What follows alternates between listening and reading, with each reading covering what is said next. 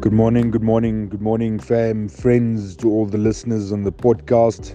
I greet you all in the wonderful name of our Savior and Lord, Jesus Christ.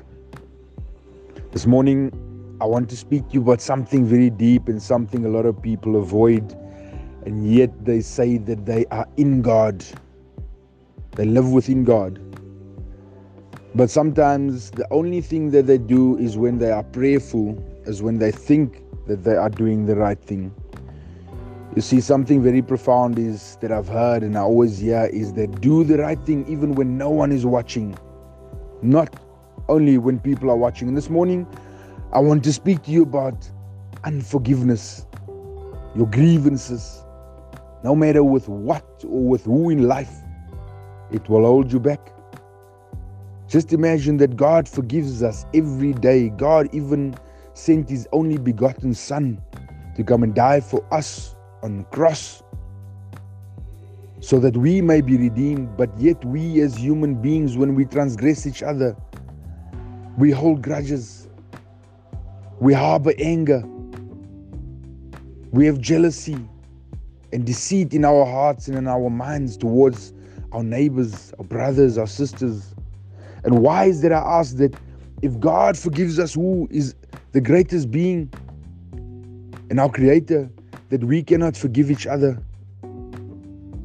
I want to read from Matthew 18, verse 21 to 22. Peter came to Jesus and asked, Lord, how many times shall I forgive my brother when he sins against me? And his answer was up to seven times.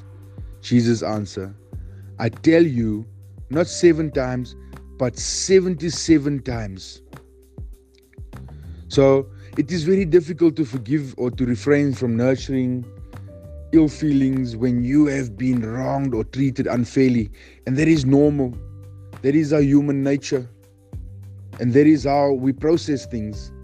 But we need to understand if we live within God and within Jesus Christ, that these things will not be unfamiliar. Forgiveness will not be unfamiliar to us.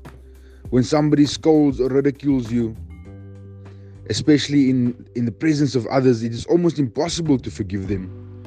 And when you have been treated unjustly, you automatically feel hostile.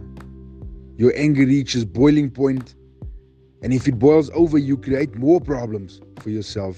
That's true. You're only causing more problems for yourself. If you suppress ill feelings, they become an evil, festering sore in your heart, which gradually poisons your thoughts and eventually your entire being. Listen to this this morning. And however difficult it may appear, there's only one way to handle these situations. In your prayers and in your heart, you should continuously confirm that you have forgiven the person who has hurt you. Ask God for grace and strength so that through the Holy Spirit you can forgive as Jesus forgave. Your forgiveness must not be restricted to your prayers, as I had alluded to earlier. Jesus' command is first go and be reconciled to your brother, then come and offer your gift. Matthew 5, verse 24. You must go and tell the person who hurt you that you forgive them. Only then you can obtain deliverance. You see, you cannot obtain deliverance if you harbor ill feeling or unforgiveness. In order to obtain deliverance, you need to give and grant that your brother or your sister that forgiveness. Discipline yourself to forgive those who cause you suffering. Then you can live in peace with God, the person who trespassed against you, and most importantly, yourself. God of love, give us the ability to forgive as you forgave us in Jesus Christ. And we say, Amen. So this morning, I want to tell you that anger is injurious. If there's something you need to speak about, speak it out with your brother, your sister, your wife, your husband, your children. For tomorrow is promised to no one. You know, one minute you hear my voice, and the next minute you might hear that I'm no longer. And do you want to leave this world or do you want people to stay behind knowing that there was a great level of unforgiveness in your lives? Again, I say that Jesus forgives us 77 times 7.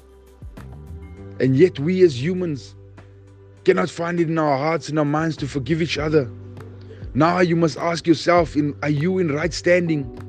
Do you follow the degree and the commands of God that has been set for us as guidelines so that we may achieve spiritual growth, so that we may care for one another, that we may rather than identify the problems, help to fix the problems.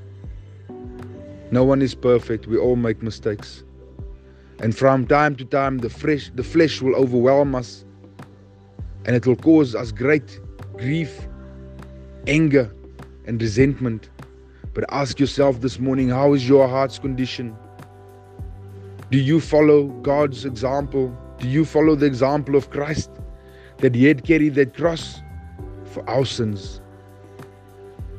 Not for one person, for all of us.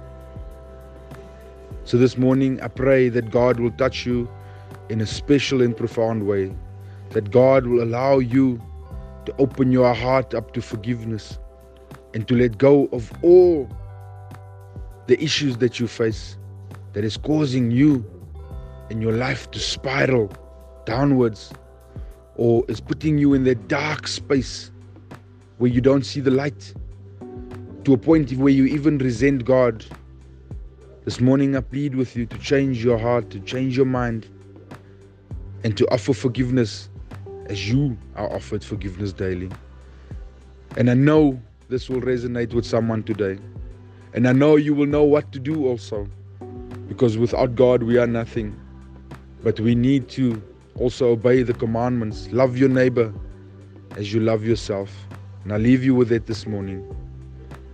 Until our next lesson, much love, Mr. O.